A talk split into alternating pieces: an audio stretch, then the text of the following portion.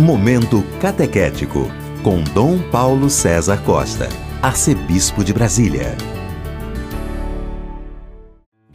Amados e amadas de Deus, estamos celebrando esta quinta-feira da sexta semana do Tempo Comum. Temos diante de nós um texto tirado do Evangelho de São Marcos, capítulo 8, dos versículos 27 a 33. Naquele tempo, Jesus partiu com seus discípulos para os povoados de Cesareia de Filipe no caminho perguntou aos discípulos: Quem dizem os homens que eu sou?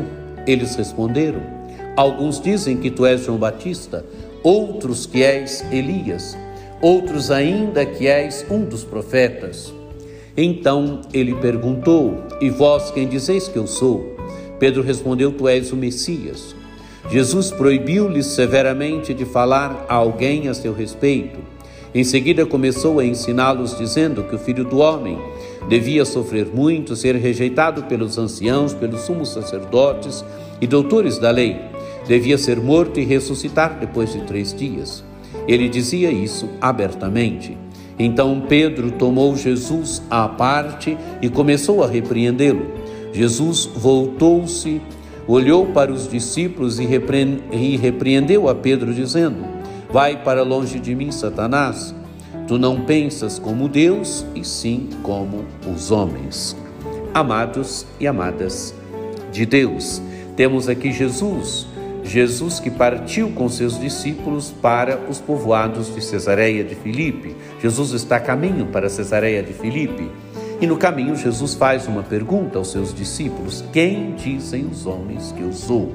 Quer dizer, quem as pessoas estão dizendo que eu sou?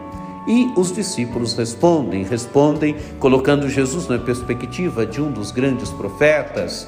Alguns dizem que tu és João Batista, outros que és Elias, outros ainda que és um dos profetas. Amados e amadas de Deus, colocam Jesus na perspectiva dos grandes profetas do Antigo Testamento. E agora Jesus pergunta para os discípulos: E vós? Quem dizeis que eu sou? Vocês que estão comigo, vocês que caminham pelas ruas da Palestina comigo, quem vocês dizem que eu sou? E então Pedro responde: Tu és o Messias. Amados e amadas de Deus, Pedro responde que Jesus é aquele que o Antigo Testamento esperava. O Antigo Testamento esperava o Messias, alguém que viesse libertar Israel, alguém que viesse da parte de Deus. Pedro responde que Jesus é o Messias, que Jesus é este que o Israel esperava, que Jesus é o esperado de Deus. Jesus é o Messias. Amados e amadas de Deus, Pedro dá um salto. Pedro responde que Jesus é aquele que o Israel esperava, que a humanidade esperava. Jesus é o Filho de Deus, é o Messias, o Filho de Deus. E então, o que, que faz Jesus? Jesus proibiu severamente aos discípulos de falar a alguém a seu respeito.